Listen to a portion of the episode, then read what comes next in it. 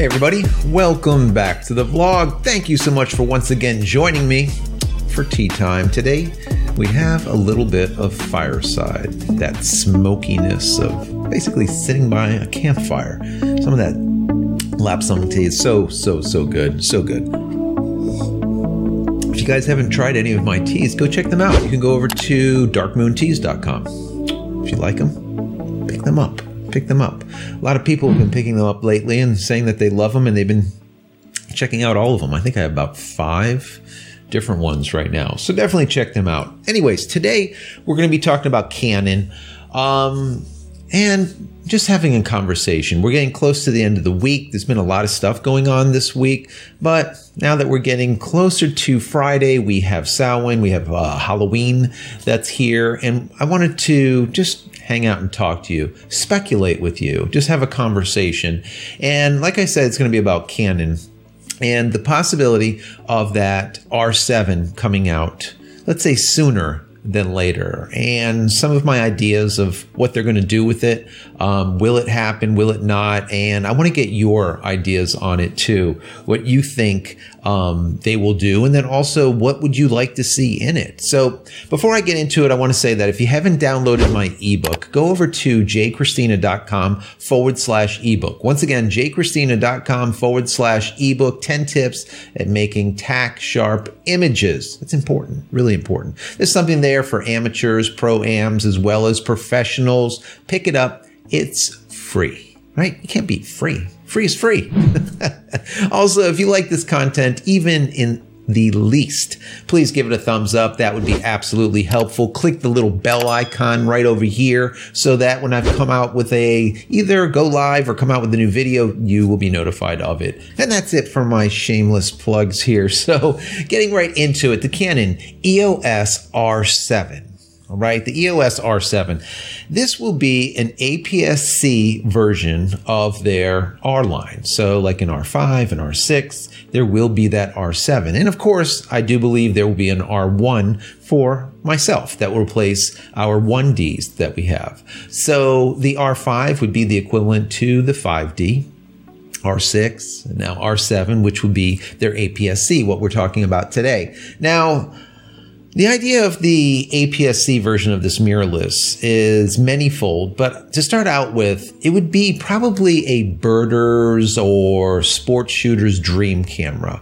And the reason being is you're going to get all of that goodies, all of that niceties that we see that the R5 and the R6 has, and all of that experience, let's say, of failing at certain things pushed into this camera, and it would be APS-C that would be amazing if you want to go with a mirrorless camera and you really don't need full frame, number one. And number two, you really would rather have faster FPS frames per second. So you can shoot up to 20, 25, 30 frames per second if you're a sports shooter, number one. And having that additional reach that you get with an APS-C camera over a full frame using the same lenses. Okay. So let's just say, or let's just speculate, Canon will not come out with RFS line of lenses. Now we know what that is, right? If you don't,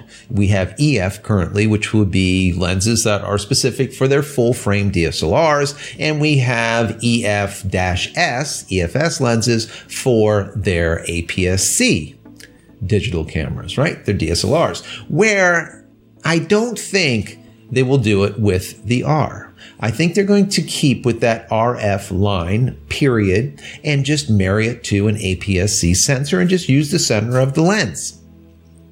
Something like we see with Sony. I think that that makes sense. Now remember, as of right now, we all know that Canon is putting out these RF lenses that are really, really good. And some of them are better than their highest end EF L glass that are out there currently that us professionals use. So we know that they're putting forth just serious effort when it comes to the RF lineup. Um, so that being said, using an RF lens in comparison to making a whole nother host of lenses makes sense, number one. Also, what was rumored is that they were coming out with an RF 18 to 45 IS STM lens. Now, that lens is very specific to capturing video on most likely an APS-C type of body. So if that rumor is correct and they are coming out with or producing that 18 to 45 IS STM lens, that's most likely a telltale sign that the R7 will be soon around the corner. So we will see. Now we also know that the EOS R5 has like a 90, 95% hit rate for birders out there, right? And they're just motoring through and they're just hitting, hitting, hitting. It is really good when it comes to pulling autofocus and it's doing it on a full frame. Um, which is really good. That is really good. And a lot of people are enjoying it for it. But what we know has happened with the R5 and the R6 is the molten lava effect. When you capture video, they both just started overheating like crazy, ended up being like this big thing that just went through the mill for literally weeks and weeks and weeks. How Canon just doesn't get it straight and they're just burning up cameras and it's literally like a fireplace. You throw a match. They're just really horrible. And what Canon has done as of late is they put out a firmware update for the R5 and that actually solved some of the overheating issues. Dealt with analyzing ambient temperatures and the amount of time before it actually shuts down and a bunch of other things. But just recently, I think it was a day or two ago, they put out a firmware update 1.1.1 for the R6 that supposedly was like a mega difference. It literally cut the overheating in half. That is absolutely amazing. Literally doubling the amount of time that they can record before it overheats.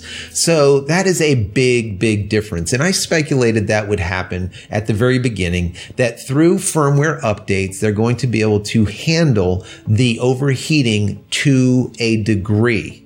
Pardon the pun. Yeah. It's okay.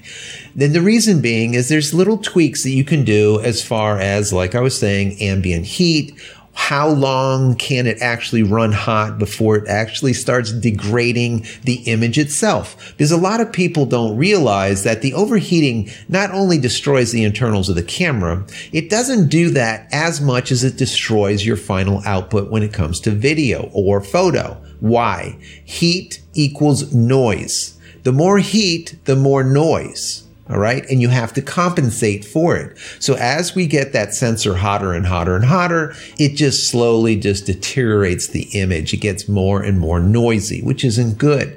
So we need to keep it cooler always. And I do think that as we see new models of the R lineup come out, they're going to come out with new ways to be able to really reduce, physically reduce the amount of heat. All right. And not kind of cloak it as they're doing now with firmware updates, which are helping. Don't get me wrong, they do help. Now, that STM lens, like I said, I think is a telltale sign that the R7 will be coming out and probably in not a too distant future. The idea was that it was going to come out right around Q1, Q2 of 2021. And I'm probably going to speculate Q3. All right. But either which way, you're looking at like a half a year, maybe six months, eight months down the road. Not that long. If you think about it, they are on this breakneck schedule over there. And I told you in a video not too long ago that Canon is just crushing it when it comes to lenses. They are just, you know how Canon is. They just sit on their laurels. They do diddly jack for like ever. They just milk and milk and milk. And then finally they wake up they're like, hey, oh, wait, what's going on here? Are we are we losing? What what is that? And then immediately they just throw like the kitchen sink at stuff. I was reading that we're seeing about 30 new RF lenses will be coming out before the end of the year or Q1. That is a lot of damn lenses, guys. 30. That is a lot, a lot, a lot. But that's what Canon does. So it's really good for the market let's say in a whole, because we really want competition. Okay. We really want competition. That's like when I saw the Pentax that was finally announced that it's going to be coming out in February of next year. And I'm looking at it, I'm like, God, this is just not going to do it. We need competition. We need them to really compete so we benefit. The same thing with Olympus now going belly up, selling their camera division. It's not good. It is not good. And I really want to see Nikon step up to the plate too and really start just blasting out their lenses and cameras and really when they come out with this Mark II, not create something that's very iterative. Make something innovative. Okay. And I don't see it. So at this point, we're now waiting for Sony. Are they going to do something iterative or are they going to do something innovative? All right. They have a couple of cameras that should be out very soon. I'm really waiting for that A7 IV. The A7 III knocked it out of the park, like just under $2,000. And Sony really brought in a ton of new blood into their system, their ecosphere with that camera. And I'm speculating they're probably going to do it again. The A7 IV is probably going to be another I hate to say a loss leader, but let's just say an incredible, incredible value. The ROI, the return on investment is going to be extremely high. It's going to be, I believe, another means to just bring in that new blood. And a lot of the other manufacturers really haven't been doing it. They've been catering to their base, right?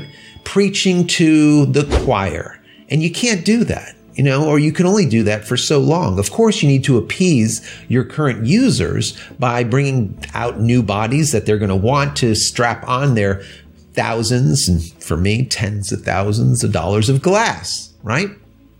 So I'm excited to see what Sony does, right? A7, S3 coming, A7, the 4. We, I just, there's a lot going on. And hopefully at least one of these drops before the end of the year. I'd like to see it.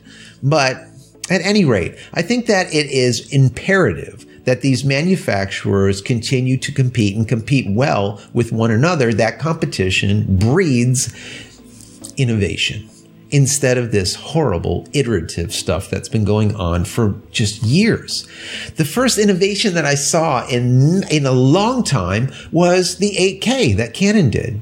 I think that EOS R5 was just even though they should have worked on the overheating issue in beta and not sent it out to us to beta test for them, the actual unit itself is very innovative. No one has the 8K full frame. They do. They pushed the limit with that one, just like they did with the Canon EOS 5D Mark II. When it first came out with oh my God, full HD video that you can just strap on all of your high end L glass and be able to capture cinematic uh, movies for literally like 2500 bucks. What? That was massive. That was really innovative. And that's what they did with the R5. So I'm hoping the same for Sony with their new cameras that'll be coming out. Now, back to the case at hand here. The EOS R7. Is this something that you would be interested in? Would you wait for a half a year to buy this camera over another camera? Do you think that it would require 8K for you to buy it? All right. Remember, 8K with this camera being a smaller sensor most likely won't overheat. Okay and they would probably be able to give you full readout without a problem because of that smaller size. And now they know what they can do and not do, how big the unit needs to be, right? What type of dissipation do they need in there? What kind of plates, copper plates, whatever, ducting, however they do it. They have a better grasp on it now. Okay. So most likely 8K would not be a problem.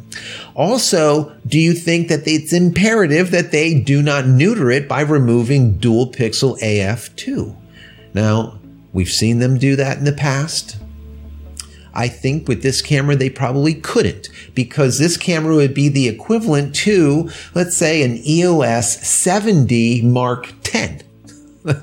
right? So it would be a 7D Mark II, whatever, um, mirrorless. So I don't think that they would do that. But you never know with Canon. They love neutering stuff. They love pulling out that sword and just smacking it and just pulling stuff out of it, which I just hate. Do you also think that it would require maybe a really good, exceptionally good animal eye tracking, human eye tracking?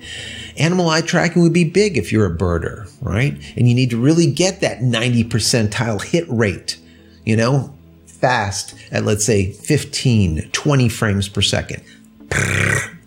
Right? And really hit those and not later on in post production be like, oh my God, what the hell was it? What was, what was it? what was it actually focusing on? was we see that happens a lot, right? So also, what do you think megapixels? What do we need or what do you need as far as megapixels with this camera? Do you need a lot? Do you need a little? Would you rather have less megapixels and just a faster camera, faster FPS? Or would you require a lot of megapixels so you know you can get that 8K out of it? Remember, 8K requires more megapixels. If you can handle 4K with this camera, they can probably give you more FPS, right?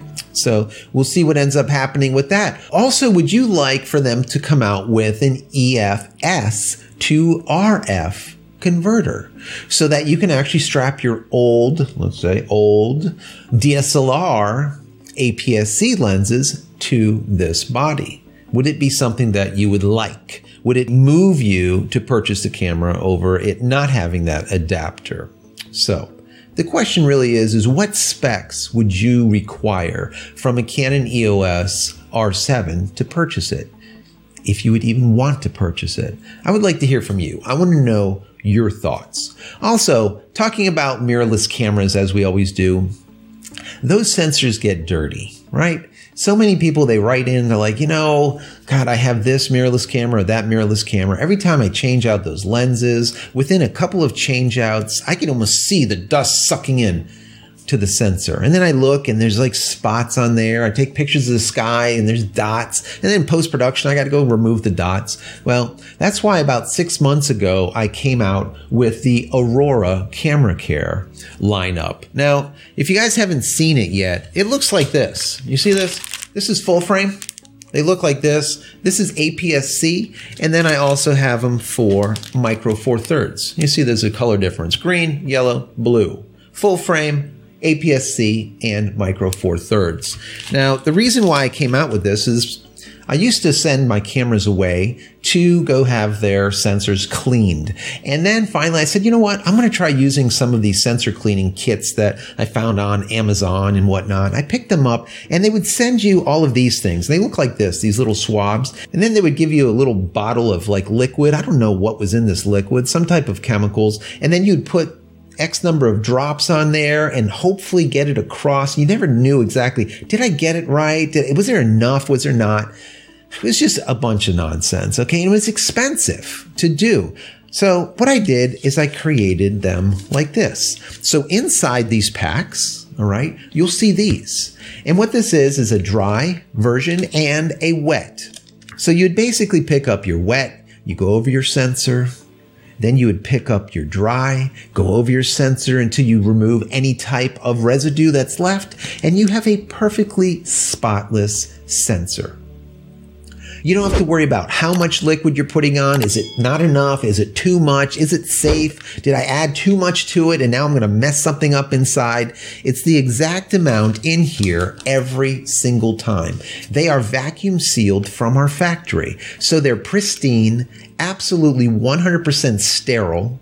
Okay. So when you pull them out, they are 100% dust, lint, everything free. Okay. They are sterile, vacuum sealed. So it makes it very easy. And the thing is, instead of it being like a hundred bucks to send this thing out to go and have it cleaned and sent back, you get five sets of these in the pack. Five of them. What does that mean? Well, every cleaning will cost you five bucks. okay. $5 to clean your sensor. Do it safely. It's the exact amount. You can't mess it up. It's as simple as it's going to get, and it'll literally take you a minute or two.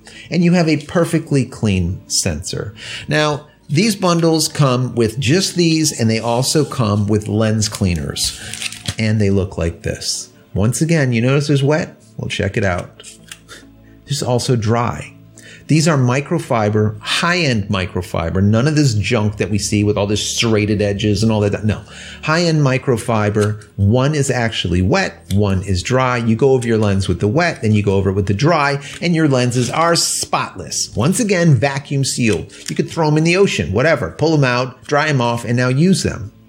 So, I put those together. I hope that you enjoy them. What I'm going to do is I'm going to do this Halloween sale. Right now we're on the 29th straight through Halloween till November 1st. Instead of 20%, I'm going to give everyone 30% anything that they purchase from me over at jchristina.com. Bear in mind that if you want these, okay, you can pick them up over at B&H Photo and Video. You can pick them up over on Amazon Prime, wherever. But if you pick them up from me over at jchristina.com, use promo code YT30 at checkout. Once again, YT30 all the way up till November 1st. You're going to get 30 30% off everything. So it doesn't matter if it's, uh, let's say, a focus pyramid, if you want to dial in your autofocus when it comes to your DSLR, or maybe you want to get your color just right. Okay. This is my gray card called the PRT on crack. This is your dual access color control on the back. I could get into that another time. This is how I make sure all of my shoots are dead on. I don't end up worrying about color. Color is always right. Okay. They look like this if you see them anywhere. You'll see a redhead girl. That's what the cover looks like. Also, you'll see microfiber. I got these cleaning cloths. A lot of people are looking for cleaning cloths now that we had the whole COVID thing. I put these together for your iPhone, iPad, tablets, monitors, screens, 4K, 8K TVs, whatever. You can use these. I got those over there. A bunch of other things. Once again, YT30 at checkout. Go pick something up all the way until November 1st and get that 30% discount. So, anyways, guys, I want to hear your thoughts on the R7. In the comment area, let's have this discussion. After we're done talking about it here on YouTube, head over to our Discord server that I put together for us to hang out with. It's a creative Discord server. Go to community.jchristina.com. Once again, community.jchristina.com. There is hundreds of photographers there that are smarter than I am, and they are just willing to just give and give and give. Go check it out. It's free. Once again, community.jchristina.com. That's it, guys. Once again, if you enjoy the content, throw it a big thumbs up. If you absolutely hated it, throw it a thumbs down twice. That would be even better.